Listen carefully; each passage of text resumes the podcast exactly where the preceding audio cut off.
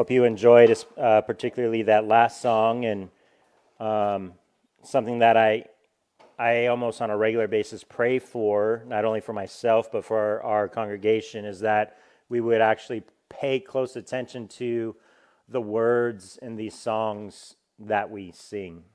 Um, Jeff does a very diligent job in, in making sure uh, he processes and look at the, the biblical um, the biblical um, meaning and doctrine behind each song and and the purpose uh, that the Lord has uh, in and through it uh, in accordance to Scripture, in accordance to His Word.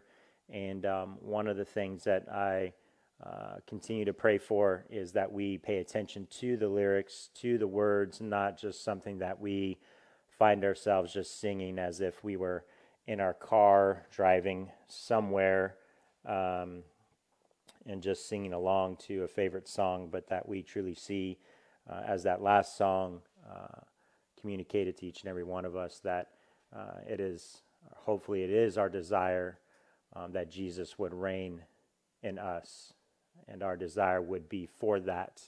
Our attitude would be for that. Um, our actions would ultimately reflect that desire. And so, one of the things that I uh, continue to hope and pray for our church is um, what do we desire? What do we reflect? Um, what do we resemble? not just on Sundays, not just on times when we go to church or do church activities or Bible studies or prayer time, however much that is or not so much that may be in your life, but ultimately, who do we reflect? Do we reflect Christ? Do we resemble Christ? Or do we resemble the world? This is a conviction that I truly have um, weighing on me almost uh, almost daily, if not daily, weekly, and something that is constant in my life is just: Am I reflecting the world? Am I more like the world today than I was yesterday? Versus, am I more like Christ today more than I was yesterday? And these are the convictions that I have. I don't know if they're the convictions that you have or if you've even processed it or thought of it in that manner. We all process things differently. Um, we all connect with God a little bit different, depending on uh, our, our, personality and our character and, and who we are in Christ and our experiences and so on and so forth. But with that being said, how do we truly relate to Christ?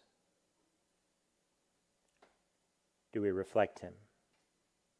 Now, with Resurrection Sunday come and gone, um, and with uh, hopefully, I hope you were blessed by the message. I know it was kind of fast and furious because of some time restraints and the, the length of the passage in which we dove into last week with um, three pastors for that service. Um, but I hope you were blessed by that and ultimately pointed to Christ and pointed to the empty grave, the empty tomb, and ultimately understanding the resurrection of Jesus. And in a way, it is uh, providential that we are continuing our time and, and concluding and finishing up the last section in chapter 5 here in Romans. Um, but do we truly reflect Christ? or do we reflect the world? Something that I hope weighs on you, and I hope in a way that it weighs on you in such that it's not a walking, uh, just negative um, emotion that you have, but it's something that is constantly there as part of your filter as you go about your daily life, your daily routine.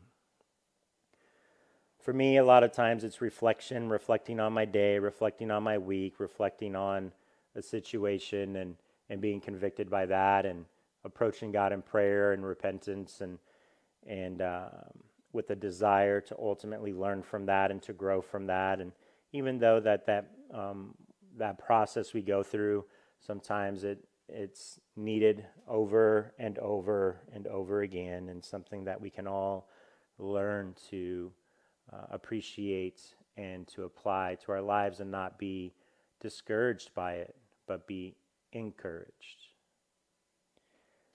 Now, as we get ready to prepare or to dive into our time together this morning here in Romans chapter 5, I must say I, um, I wrestled with this quite a bit because I, I was going to have a smaller section for us this morning, but I decided to uh, not have a smaller section to, to, to take the rest of chapter 5. Reason being, just contextually, it's far more beneficial for us to, to take on um, the rest of this section, which would be Romans 5, cha- uh, Romans chapter 5, verses 12 through 21.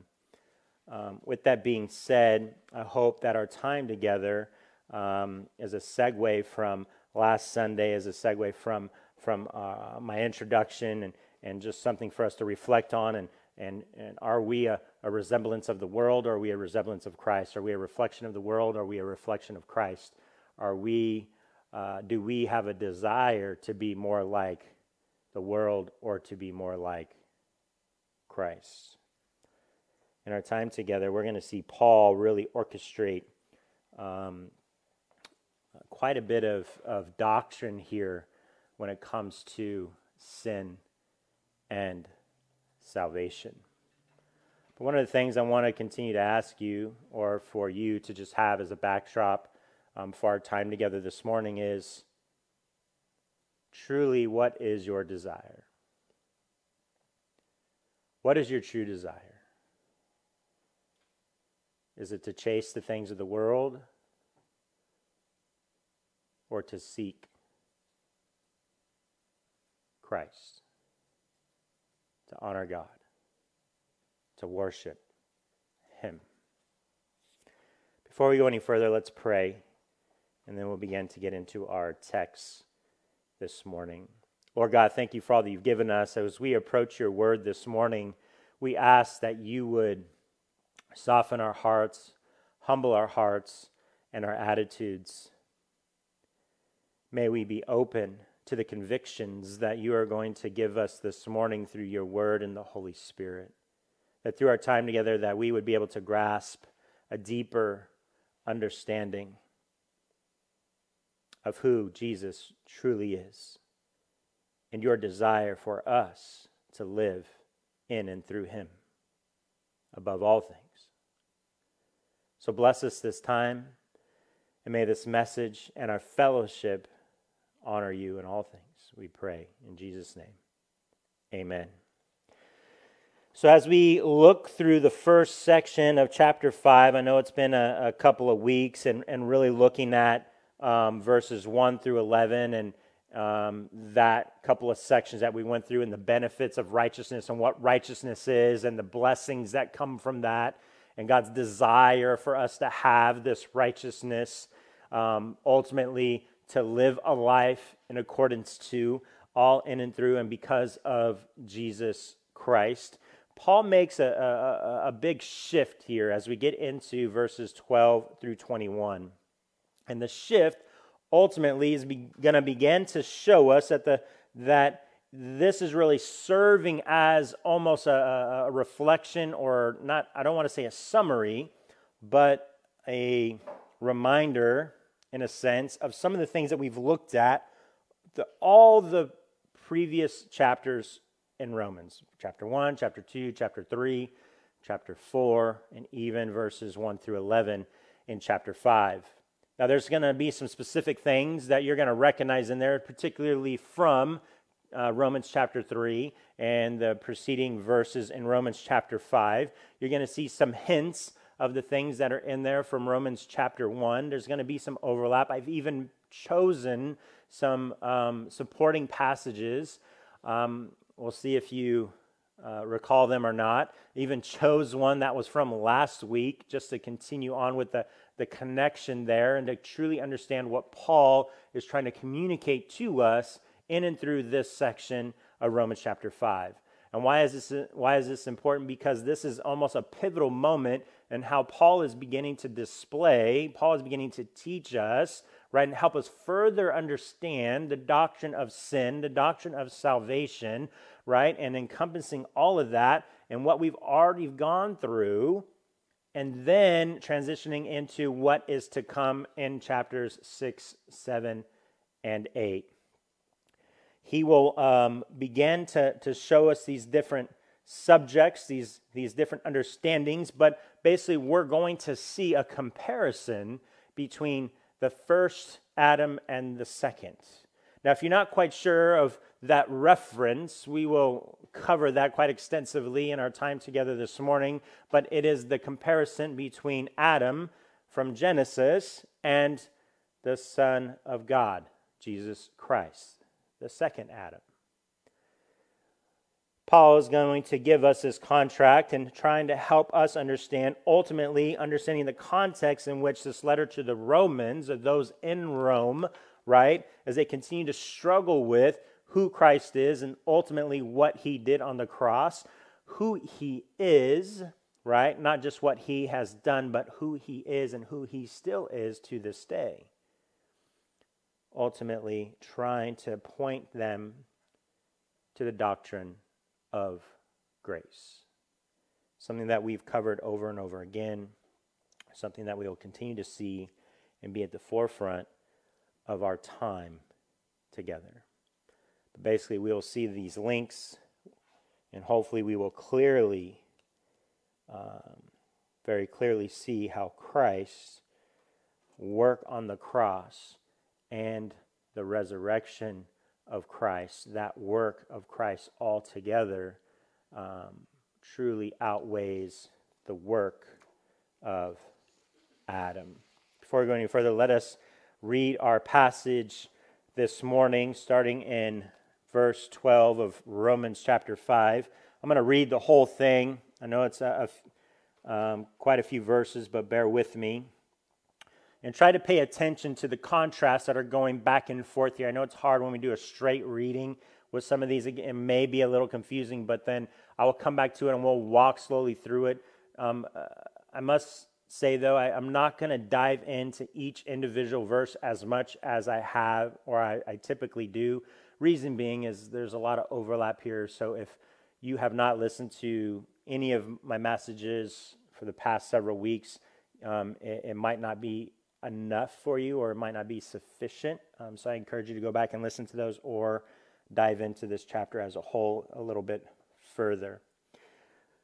Romans chapter 5, verse 12. Therefore, just as sin came into the world through one man, and death through sin, and so death spread to all men because all sinned. For sin indeed was in the, wor- in the world before the law was given but sin is not counted where there is no law.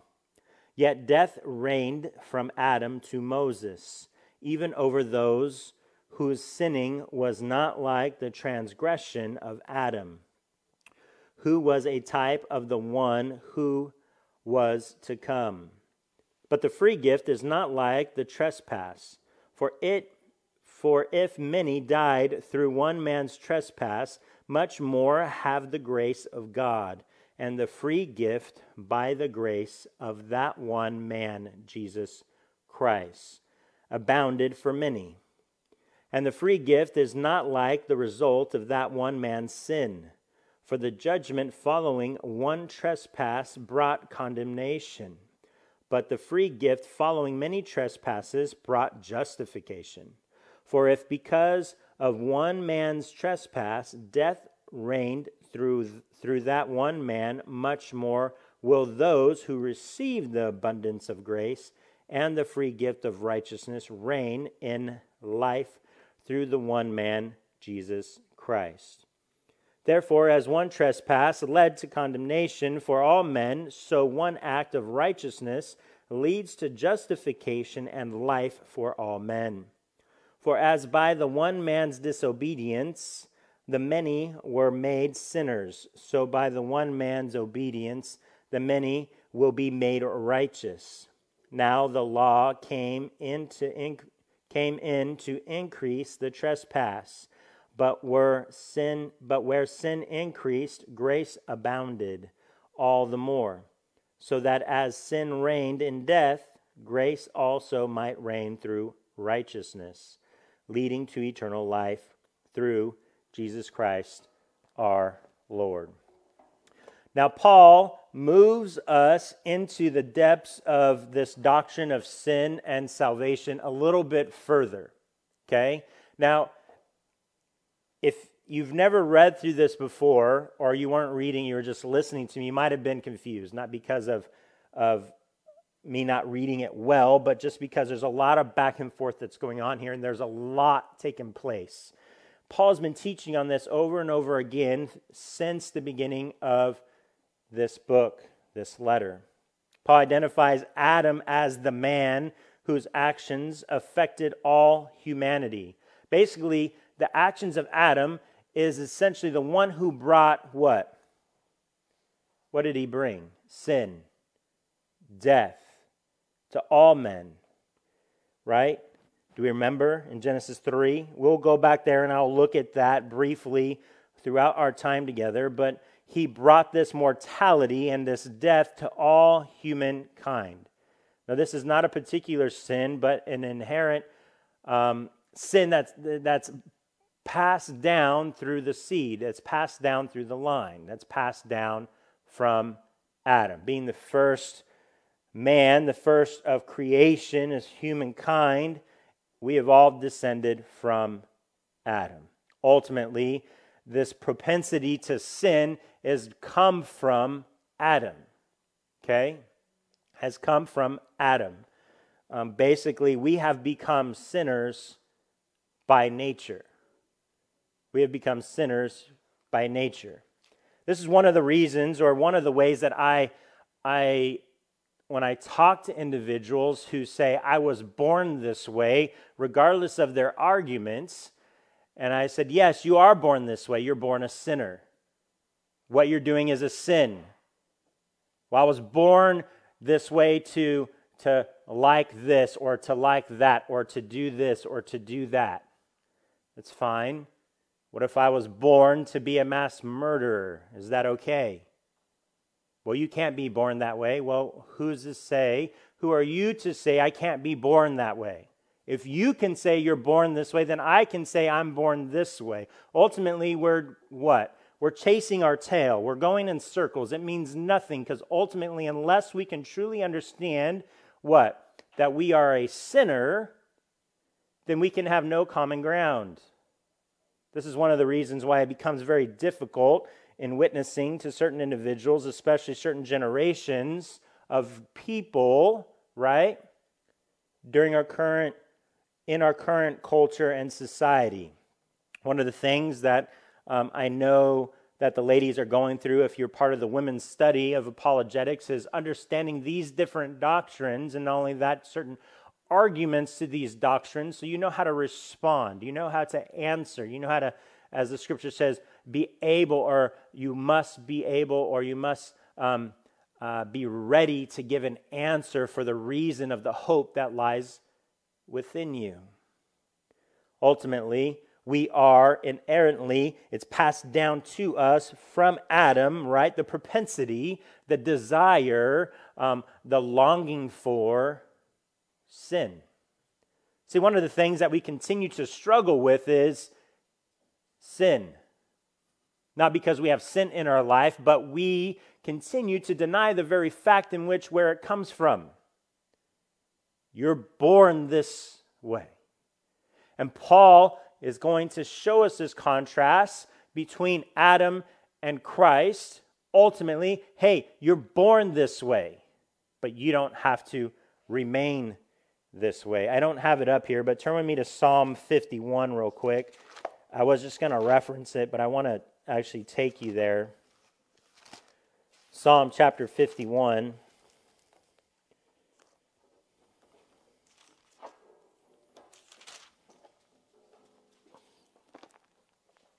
We can start in verse 1, that's fine, and, and I'll point out the reference for you. It says, uh, Psalm chapter 51, verse 1 says, Have mercy on me, O God, according to your steadfast love, according to your abundant mercy. Blot out my transgressions. So we kind of see what this psalm, this, this, is, this, this hymn is going to be about, right? Wash me thoroughly from my iniquity and cleanse me from my sin. Okay? Now, we, we all should know the sins of David when he was king. If you don't know, then there's some homework. I'm not going to give you the answer. Okay? This was something, a psalm that he wrote after being confronted about his sin. And so we see the, the desire or the repentance in here. God, give me your grace, give me your mercy because I'm a sinner. For I know my transgressions and my sin is ever before me. Against you, you only have I sinned and done what is evil in your sight. When's the last time you equated your sin to evil? Have you ever done that? Have you ever had that perspective of sin? So that you may be justified in your words and blameless in your judgments. Now, listen here, verse 5. This is the reference.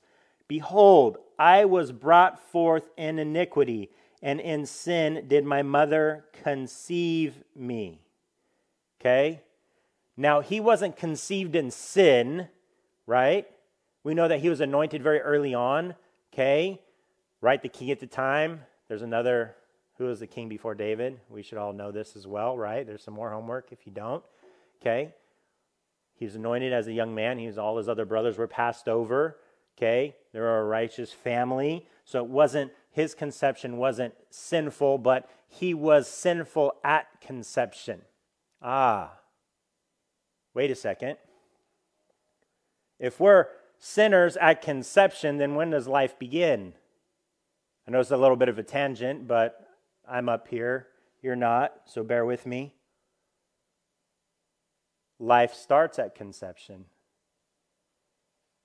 If you ever had a question about abortion or when does life begin, we can see very clearly in Scripture, it's not just here in Psalm 51, but it's all throughout Scripture. We can see when life begins. So we see right here, David even knew that he was a sinner at conception, and he's repenting for that. He's understanding that. He knows. Verse 6 Behold, you delight in truth in the inward being, and you teach me wisdom in the secret heart. Verse 7 Purge me with hyssop, and I shall be clean. When's the last time we prayed anything like this? Understanding that our sin is evil, understanding that we are born sinners, and this is something that we need to continue to work on in and through Jesus Christ. When's the last time we prayed that God would cleanse us? Well, uh, Pastor Raff, I signed this card that said that I said a prayer and, and I'm saved now, so I'm going to heaven. So I still have that card. So that's my ticket. And so because I'm a Christian now, that's already happened. None of that really matters. It, signing a card, raising a hand, walking down an aisle, saying a prayer does not save you. I've said this many times before in the past. This is not salvation. Are these all possible outward expressions of salvation that is occurring within us, of God pulling us to Him, God choosing us? Yes. But those acts in and with themselves do not save you. Don't get it twisted. Don't be confused. We must understand that we need to have a continued prayerful life of repentance, of understanding our, our, our, sinful fleshly desires that are within us. Because as soon as we think that I had a coming to Jesus moment, and as long as I had a coming to Jesus moment, then after that I just go and live happy, live free, right? Be merry. We miss the point. We squander the gospel. Paul is making it very clear here that we have this sin that has been passed down inherently to us through the line of Adam. It's everyone, everyone, everybody, all people. We've looked at that at Romans chapter 3. We've all sinned and fall short of the glory of God. We need to learn that we need to make our aim that it's no longer, right, to please Satan, but as believers, our aim should be to please God. But the thing is, if we don't have that understanding or that view of sin, sin pleases Satan. Wow, really changes your perspective, right? Sin pleases Satan. Thing is, that should no longer be our aim because that's what we're born into. And we have this inerrant, this innate desire within us to please Satan, to sin. Right? Like I've said before, no one taught my children how to sin. They just started doing it. I don't get what I want, I'm going to scream.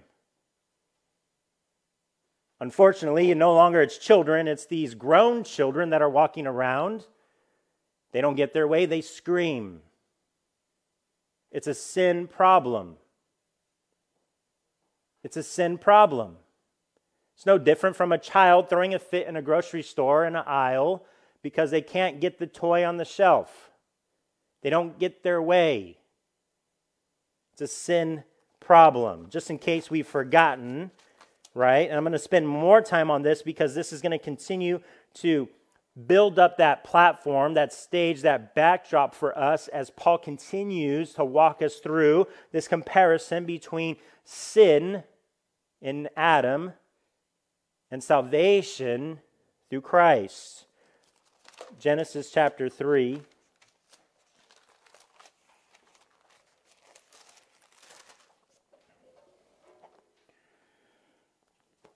And I'm just going to start in verse 1. It says, Now the serpent was more crafty than any other beast of the field that the Lord God had made. He said to the woman, Did, did God actually say to you, shall, You shall not eat of any tree in the garden? Oh, right there, we can see how Satan operates.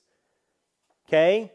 Satan operates by getting you to doubt God, to doubt what God said. So many Christians are led astray because they think, right, or they listen to someone else who thinks they have a higher intellect.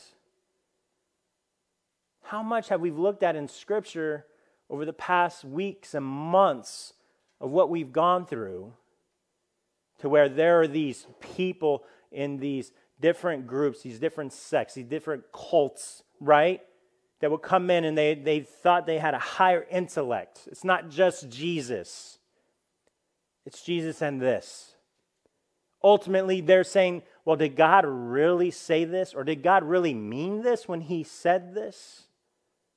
Man, I hear that every time I hear that when I have a conversation with someone who is a believer or not a believer, and they say that, I think of the serpent. He said to the woman, Did God actually say, You shall not eat from the, any tree in the garden?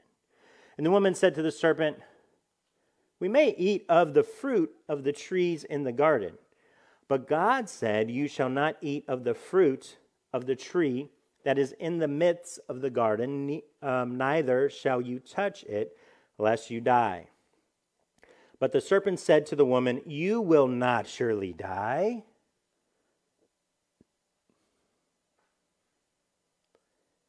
People might have the same understanding as we go through it, and, and I'm kind of getting ahead of myself, but oh well, sin is death.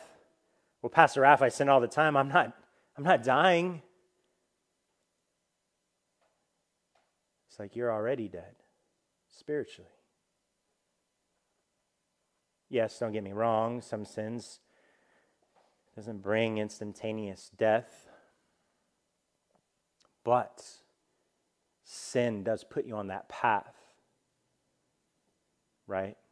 To death and destruction. as opposed to the path of righteousness and blessings. For God knows that when you eat of it, your eyes will be opened and you will be like God, knowing good and evil. So when the woman saw that the tree was good for food and that it was a delight to the eyes, hmm, she looked upon it. Oh, that must be good. That must be delicious. That's delightful to look at. Hmm. Think of the sins in your life. Any correlation? Any similarity? And the tree was to be desired to make one wise. She took of, of its fruit and ate, and she also gave some to her husband, who was with her, and he ate. Then the eyes of both were opened, and they knew that they were naked, and they sewed fig leaves together and made themselves loincloths. So we see immediately a change.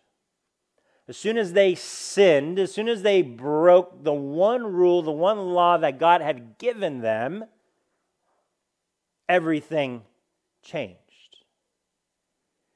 And they heard the sound of the Lord God walking in the garden in the cool of the day. And the man and his wife hid themselves from the presence of the Lord God among the trees of the garden. They're hiding from God. But the Lord God called to the man and said to him, Where are you?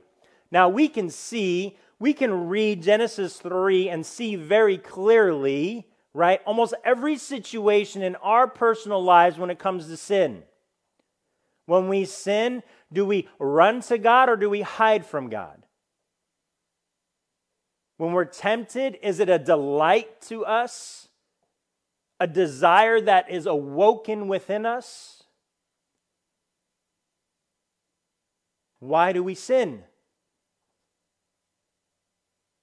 it completely obliterates the understanding that if you're a Christian, you had some magical wand waved above you, and you poof, you're this new being, you're in this new creation, you have no more desire to sin. Sin is no longer a problem for you, and you go skipping happily ever after.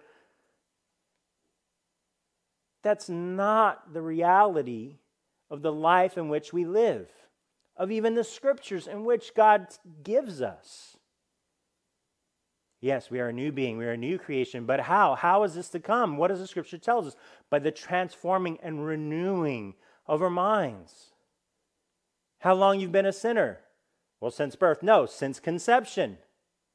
You started out a sinner 10 months before you were born.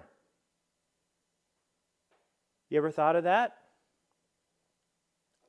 I'm born. You've already been a sinner for 10 months. Sin's got a jump start on you. We can't think for some reason we live a life of sin and we become and we come to Christ and we become a Christian and we think, oh, I'm in Christ now. I'm completely protected from sin. No more temptation. No more struggles. And we bite into this lie of that we no longer need to continue to be sanctified. We completely miss the sanctification process. We think justification, righteousness, atonement. These are all words we've covered before in the past, right? In previous teachings. Atonement, redemption. And then for some of us, we think, ah, glory. And that's not it at all. Yes, it's all those things in the beginning, and then it's sanctification, the running of the race, and then glorification. But before glorification, it's, ah, well done, good and faithful servant. Ah, you miserable, lazy servant, you've squandered what I've given you.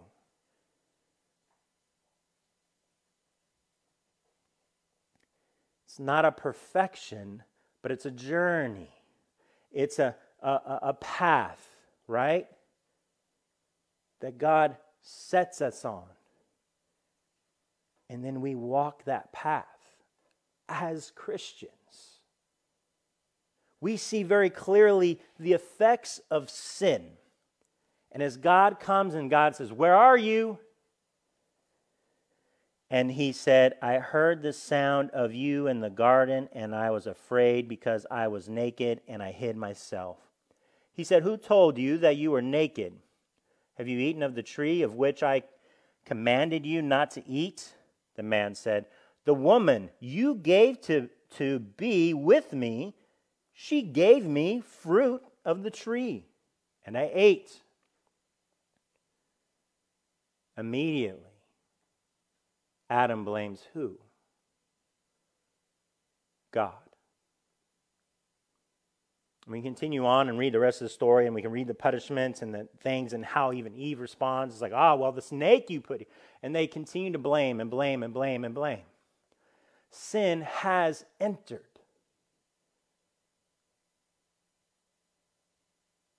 Thing is, we've become so complacent in our westernized Christianity. In our modern day 21st century church, we've become so complacent we don't want to talk about the evil. We don't want to talk about the bad. We don't want to talk about the sin because that's not happy. It's not warm and fuzzy. How do you know how to stand against your enemy if you don't even believe he exists? As I said, Paul moves into these depths and helping us trying to understand and making our aim ultimately should be as Christians to no longer please Satan, but to please God. I bet no one's ever told you that as part of the gospel message as salvation saying oh you're saved. You're you've been born again. You're a new creation. You're now in christ. You're now a christian. Now your aim is no longer to please satan. You're like whoa wait please satan? Yes you are a satan pleaser. Now your aim is to please God. What do you mean I was a Satan pleaser? See, the thing is, is as I've always said, there is no good news unless you understand that there's bad news first. And the bad news is you're born a sinner, eternally separated. Turn me to 1 John chapter 3 don't worry, I'm going to draw us back into uh, our text. But we must grasp this understanding of the sin and the sin nature for us to continue to understand Paul's teaching here. 1 John chapter 3 verse 4 Everyone who makes a practice of sinning also practices lawlessness. Sin is lawlessness. You know that he appeared to take away sins, and in him there is no sin. No one who abides in him keeps on sinning. No one who keeps on sinning has either seen him or known him. Little children, let no one deceive you. Whoever practices righteousness is righteous, as he is righteous. Whoever makes a practice of sinning is of the devil. Well, Pastor Raff, does, does the scriptures really mean the devil? Yes, the devil. Sound familiar? When Satan told Eve, did God really say this? For the devil has been sinning from the beginning. The reason the Son of God appeared was to destroy the works of the devil. No one born of God makes a practice of sinning, for God's seed abides in him, and he cannot keep on sinning because he has been born of God. By this it is evident who are the children of God and who are the children of the devil. Whoever does not practice righteousness is not of God, nor is the one who does not love his brother. So we see very clearly, right, what a life of sin is pointed towards. The desire is for, right? And we see a life with, the, with a, a righteous life. They don't take this righteousness as perfection. A lot of times as Christians, we get um, discouraged when we said, You must be righteous. You must walk in righteousness. If you're not, you're not a friend of God. You're not saved. That's not the case. The case is this what is our desire? Well, I want to please God. Awesome. But Pastor Raff, I, I feel as if I don't want to please Him. Is that all the time? Do you want to push God away? You don't want to honor God, or you don't want to think of God, or you don't want to please Him? It's like, well, no, there's just times that I feel that way. We all go through that. Well, there's times that I, I want to honor God and please God, but then and, and, there's, there's moments of weakness, and I fall into those moments of weakness. That's okay. You can still be righteous. Because in those moments of weakness, it's the choice that you make moving forward. Do you have an attitude for God or an attitude for sin? When my moment of weakness, do I choose repentance and acceptance of the grace and mercy that God has for me, or do I choose a denial, a pushing away? Don't be discouraged by passages such as this, but understand that if you are saved in and through Christ as your Lord and Savior, you are a child of righteousness, and your life, your desire, your, your direction should be pointed that way, no matter how bumpy the road may be. But if you're a child of the devil, of sin, then you're going to lack conviction. You're going to lack any desire to want to please God you're not going to care. You're going to make excuses. You're going to blame God. You might even say, well, did God really say that? When Adam sinned, all mankind sinned and brought physical and spiritual death and depravity, and this is what has been passed on to each and every one of us. Paul shows us that even before the law, people died because of Adam's sin. Again, we've looked at this in the past. We're going to look at it again here, moving into verse 14 here in a moment. But even though Adam infected humanity with death, Christ injected humanity with life. I know we look at some verses here, as we see in Romans 5 that I've already read. It may seem as if Christ died and all are saved. That's not the case. We will address that momentarily. But with or without the law, people sinned and died because of Adam's disobedience, as seen in Genesis chapter 3. Turn me to 1 Corinthians 15. This should be uh, freshly on your minds um, if you listened or were uh, attended our Easter service. 1 Corinthians chapter 15, verse 20 says, But in fact, Christ has been raised from the dead, the first fruits of those who have fallen asleep. For as by a man came death, by a man has come also the resurrection of the dead. Hmm. For as in Adam all die, so also in Christ shall all be made alive. A reminder of the testament of the contrast between Adam and Jesus. Let's move on to verse 14.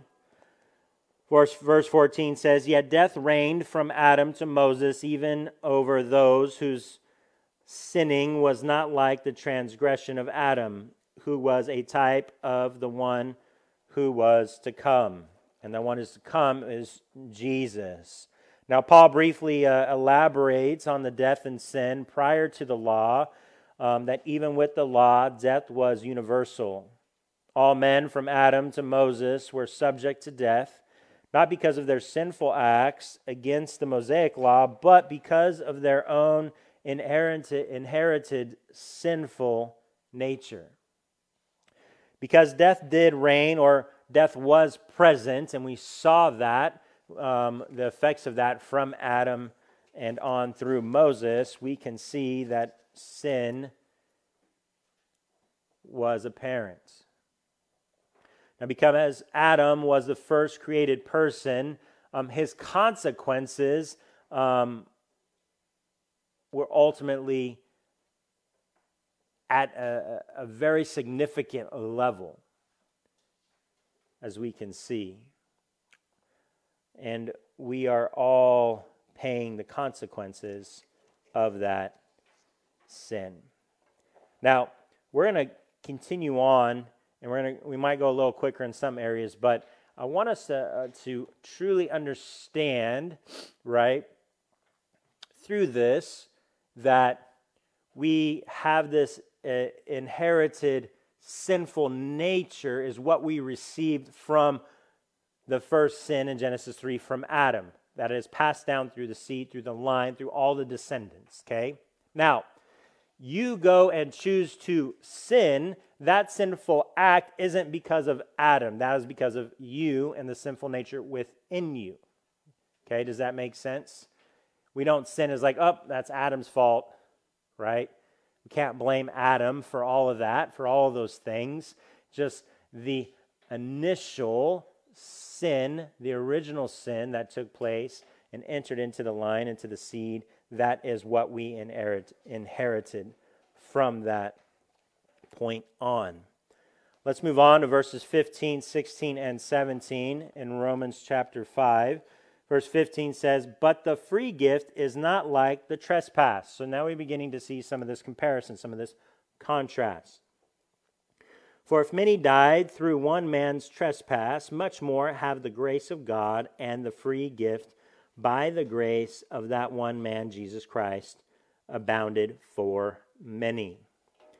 Now, Paul begins to give us some of this contrast between Adam and Jesus. The first contrast is between the offense of Adam and the free gift of Jesus Christ. Um, we see by this trespass, by the first man, many have died, right? So basically, death entered, right? Adam and Eve, if the first sin never happened, and they would just be them in the Garden of Eden, essentially living forever, um, so on and so forth. But that did not happen. Death entered in, and now we see that because of that, there's a physical death and a spiritual death. The free gift um, basically um, is what we see, um, and very specifically from our time together last week, in and through the cross right? And we've talked about that. Um, that redemption, that justification, right? The blessings of righteousness um, in and through Jesus Christ. Ultimately, experiencing or even having this, this marvelous manifestation of grace that we receive because of the cross. Um, through his sacrificial death, the gift of eternal life has been offered to many. So now we begin to see this contrast. That because of Adam, all have sinned and fall short of the glory of God, as we've seen in Romans chapter 3. We've inherited this, this sinful nature, the total depravity, right, of humankind. Okay? The desire to want to please Satan. But because of Christ, we've seen how this grace has come in and has paid the price, right? Covers many sin. Turn me to John chapter 3. Now, I know a lot of us are very familiar with um, the Gospel of John, particularly chapter 3, verse 16. But a lot of times we fail to read before and after that. We're going to we're going to look at the verses after verse 16 or I'm sorry, yeah, verse 16 um, to get a better understanding of what this means and the clarification. For God so loved the world that he gave his only Son, that whoever believes in him should not perish but have eternal life. So, a lot of times we get stuck on this, and we get particularly stuck on the, the word world. Okay? And similar to this, we can get stuck on many or all or um, the reference to that here in Romans chapter 5. But let's keep reading, verse 17. For God did not send his Son into the world to condemn the world, but in order that the world might be saved through him. Whoever believes in him is not condemned, but whoever does not believe is condemned already, because he has not believed in the name of the only Son of God. So we see there it's not for everyone, okay? It's for believers only. For everyone who does wicked things hates the light and does not come to the light. So we see part of Romans chapter 1, the total depravity, right? And those that reject and those that will always reject, right? Lest his works should be exposed. But whoever does what is true comes to the light so that it may be clearly seen that his works have been carried out in God. And we see a lot of specifics and clarity here in um, verses 17 through 21 of John chapter 3. Um, next time someone quotes John 3:16, maybe you can read these other verses to give some context to what Jesus is really trying to teach here. So we see in and through this what Paul is trying to communicate to us. Let's get back to our text and moving on to verse 16. It says, And the free gift is not like the result of that one man's sin, for the judgment following one trespass brought condemnation, but the free gift following many trespasses brought justification. So let's look. Yes, Adam gave sin nature to everyone because of the original sin. We inherited that. But look what Jesus did. This is what the cross did. This is what redemption did. This is the other contrast between Adam's sin and Christ's gift. Um, for on one hand, Adam brought uh, inevitable judgment and condemnation, but Christ brought the free gift, on the other hand, which dealt with our many offenses, acquitting us of our sins. Okay? Not only did, did, did the empty tomb conquered death, right? Okay, which took care of the original sin, okay, of what happened, that consequence, but then it also covers all the sins we have done, past, present, and future, within that sin nature. Okay? So there's the responsibility or the consequence of what Adam did, but then we have the responsibility and consequence of what we have done or what we do. Hope that makes sense, but grace had a much more difficult road to travel than sin. Okay? How can we compare this?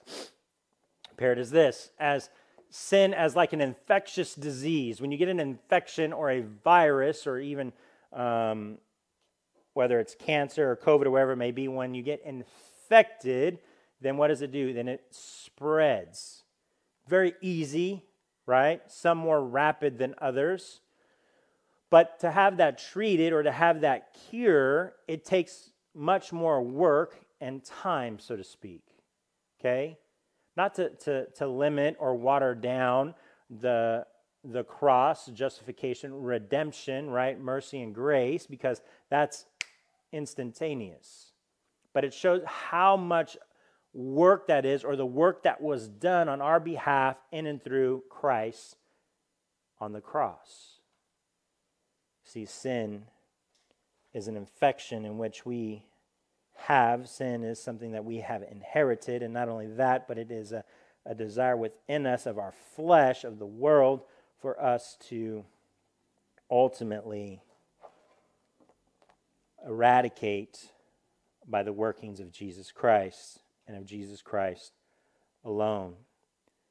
Verse 17 For if because of one man's trespass death reigned through that one man, much more will those who receive the abundance of grace and the free gift of righteousness reign in life through the one man, Jesus Christ.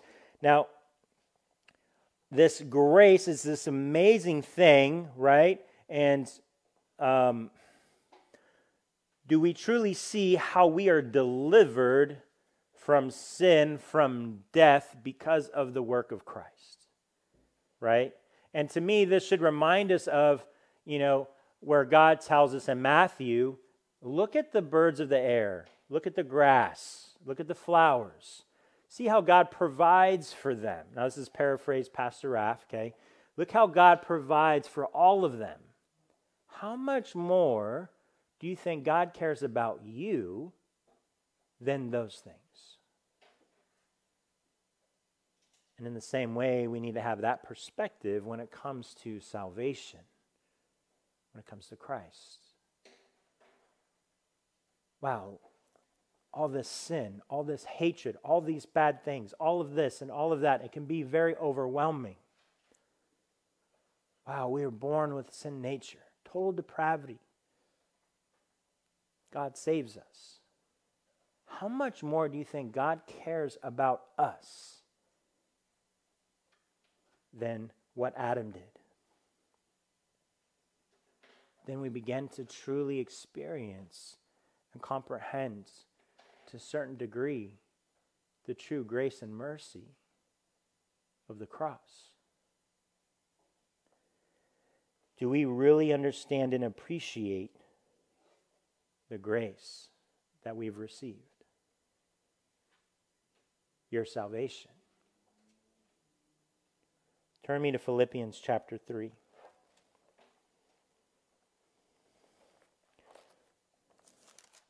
Philippians chapter 3, verse 7.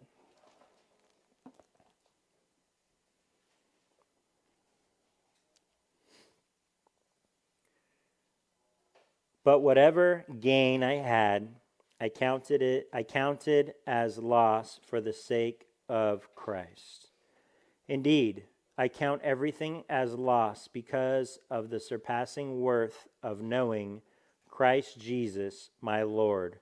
For his sake, I have suffered the loss of all things and count them as rubbish in order that I may gain Christ and be found in him, not having a righteousness of my own that comes from the law, but that which comes through faith in Christ, the righteousness from God that depends on faith. Do we truly understand and appreciate the grace, the salvation that we've received? Or do we take it for granted? Do we see everything else in our lives as rubbish, as nothing compared to the cross? We need to truly understand and begin to comprehend, if we don't already, and I think a lot of us do, that this final contrast that Paul is giving us between disobedience of Adam and the obedience of Christ.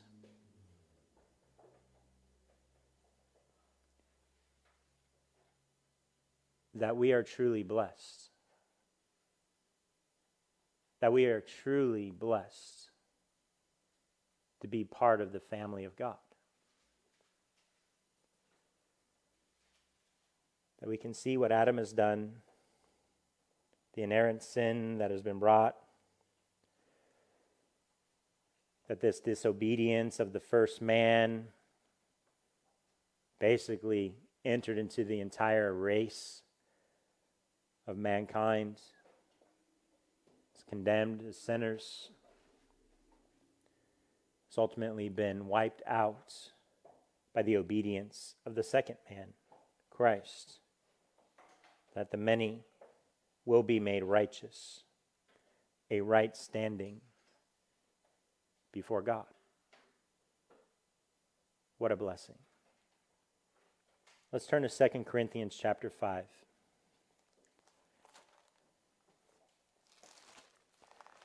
2 Corinthians chapter 5.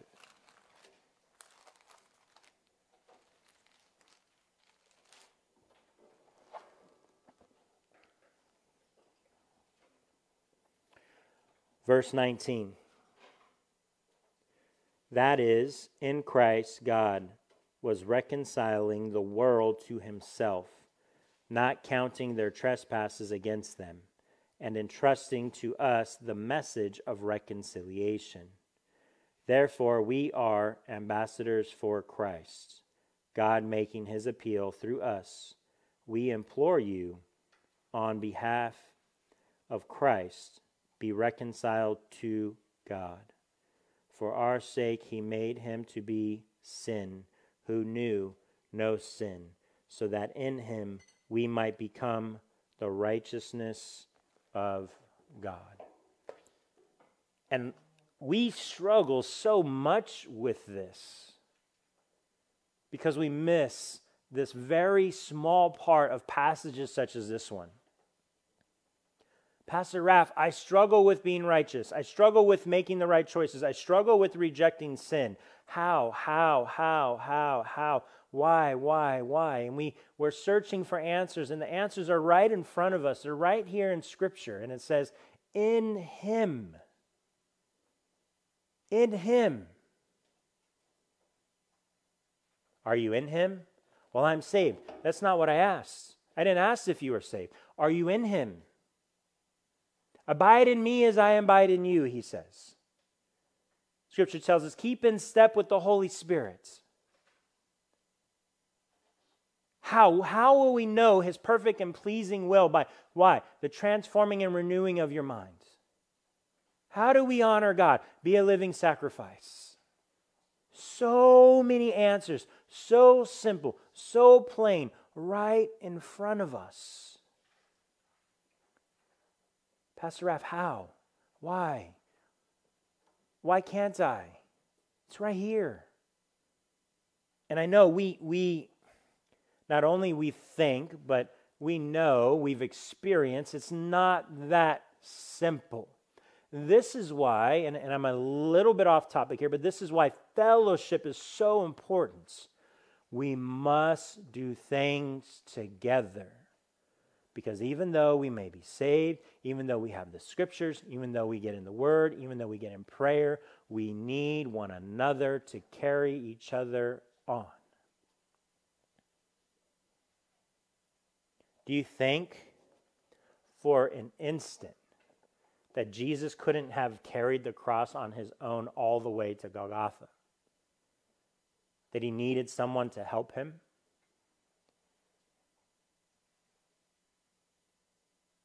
See, sometimes we may feel that we can carry our own cross, we can do it on our own.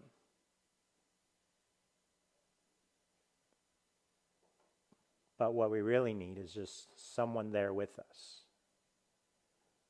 And this is why fellowship, this is why the body of Christ is so important, is needed. It's part of the commands that we see in God's Word. It's a desire that God has for us. Because it's not, we are not meant to do this alone. We can and are have the desire within us to be righteous, to be sons of righteousness, and not sons of disobedience. Let's get back to our text, our last couple of verses here, verses 20 21. It says, Now the law came in to increase the trespass but where sin increased, grace abounded all the more. So that as sin reigned in death, grace also might reign through righteousness, leading to eternal life through Jesus Christ our Lord. Now, although the Mosaic law is not flawed in any way, but it's essentially, we must understand the purpose of the Mosaic law, right? It, it, it says, now the law came in to increase the trespass. So, wait a second. Are you saying that the law came to increase our sins? No. The law came to expose our sins even more. See, yes, Adam to Moses, no law. Then we get the Mosaic law that started then, right?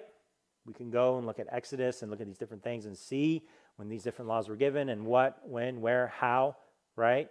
Maybe some more homework you can do. But understanding that, look,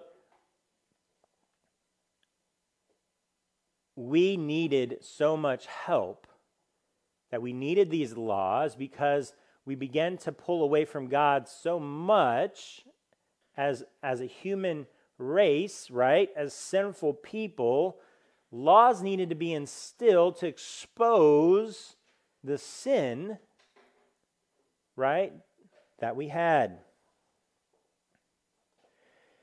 Men's, man's sin increased because laws were given, not because they began to sin more. It's just their sins were exposed that were already there.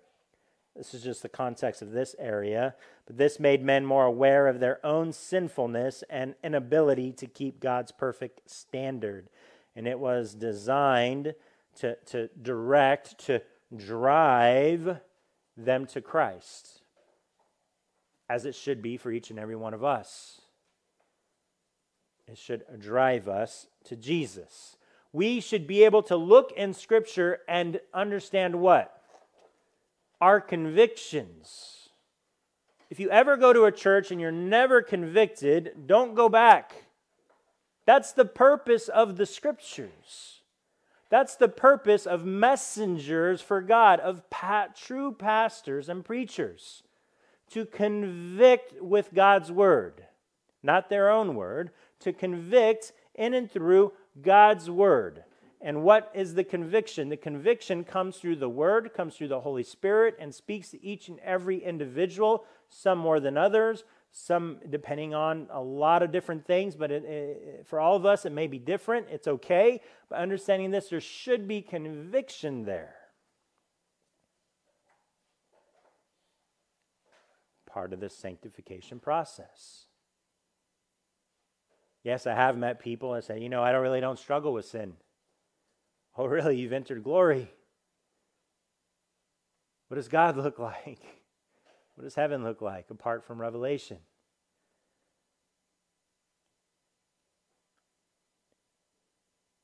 Typically, we need to embrace the convictions that we have as opposed to, I don't have any convictions whatsoever.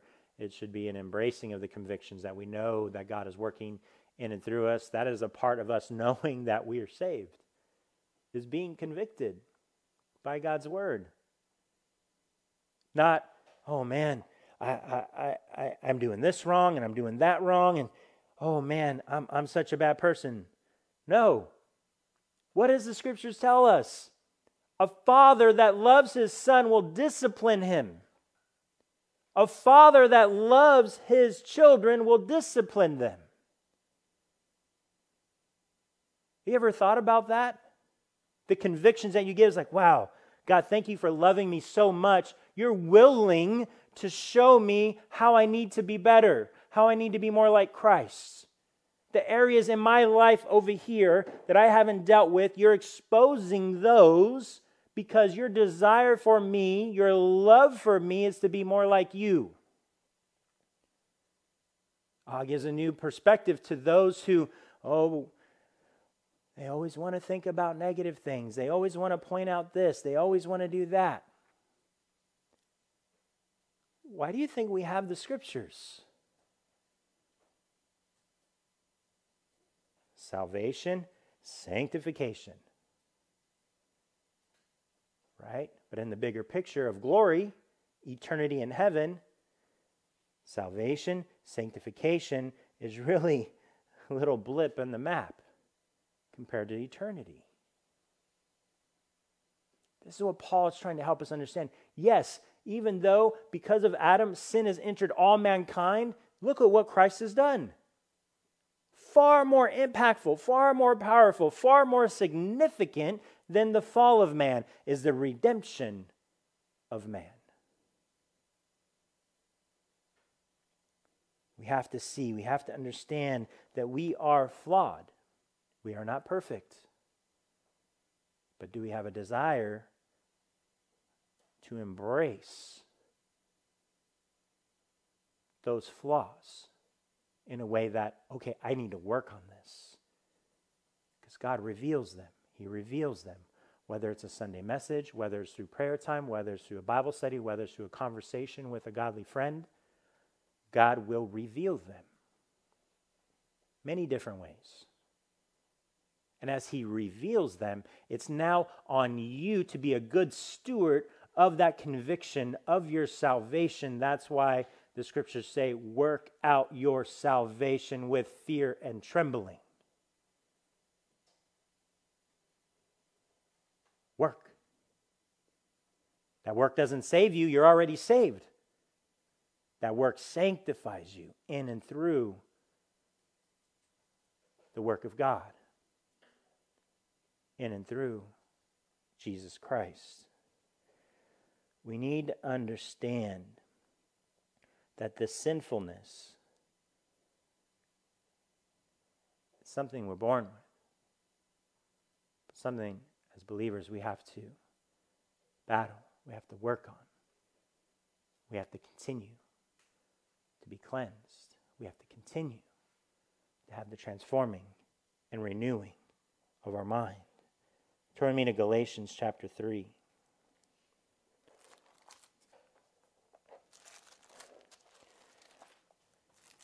Galatians chapter 3.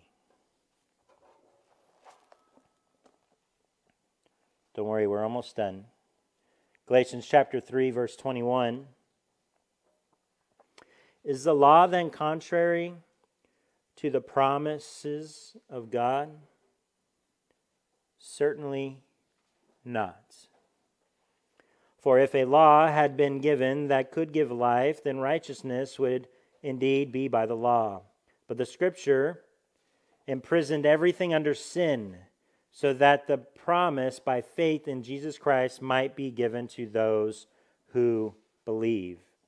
Now, before faith came, we were held captive under the law, imprisoned until the coming faith would be revealed. So then the law was our guardian until Christ came, in order that we might be justified by faith. The law exposes the sin to bring us to Christ.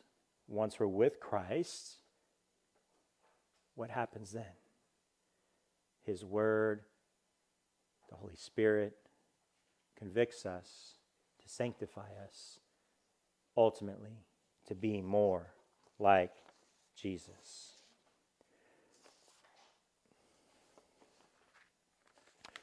we have to understand that this reign of sin, this inflicting death on all men, has been ended by this grace. Is reigning should reign within us, as um, Jeff sang the song that through righteousness, giving eternal life through Jesus, ultimately should be our Lord and Savior.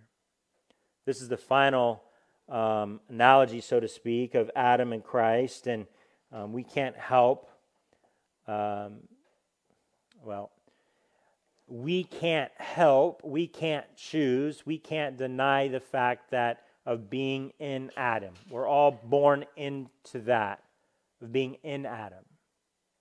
But see, the thing is, is that we do, right? We can experience being in Christ. Being in Christ. A second birth, a new birth that will put you in Christ. This is why Jesus tells us in John 3, John uh, chapter 3, verse 7, that um, to be born again, you need Christ. So are you in Adam or are you in Christ? Do you desire the world or do you desire the Savior? Where are your desires? Where are your thoughts, your heart, your motives? What are you truly seeking after?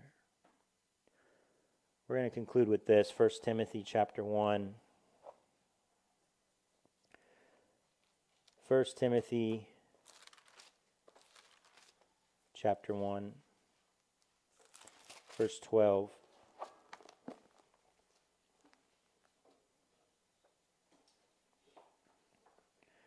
I thank him who has given me strength Christ Jesus our Lord because he judged me faithful appointing me to his service. Though formerly I was a blasphemer, persecutor, and insolent opponent, but I received mercy because I had acted ignorantly in unbelief, and the grace of our Lord overflowed for me with the faith and love that are in Christ Jesus. The saying is trustworthy and deserving of full acceptance that Christ Jesus came into the world to save sinners, of whom I am the foremost. And we see here this, this almost this confession, but ultimately should be something that is encouraging to all of us. That no matter how bad we think we are, there's someone worse than you and Jesus said, Yeah, I, I paid the price for you and that person. Yeah, sin is strong. The sin nature is something you cannot avoid. But how much stronger, how much greater, how much more abundant is the cross? is the grace and mercy that has been given to us in and through Jesus Christ. So, is our desire for the world? Are we still living in Adam? Or are we living in Christ? Ultimately, Paul wants us to truly understand look, you inherently, right, you inherited this sin nature. But you don't have to continue to live in it. Choose Christ, for he chose you. Let's pray. Lord God, thank you for all that you've given us. Thank you for our time this morning. And we pray, I pray, Lord God, that we would be more like Christ each day, that we would truly see that we don't have to live in this sin nature, that we can fight against it, that we can turn to you, that we can point to you, that we can look to you each and every day. No matter how weak we may feel, no matter how much we feel that we don't have even a, a glimpse, even a, a, a drop of desire, Lord God we know that you are there for us, that you encourage us and lift us up. And may we see our convictions in and through the Scripture and the Holy Spirit, Lord God, as a love for us, a desire for us to be more, more like Christ, to be sanctified.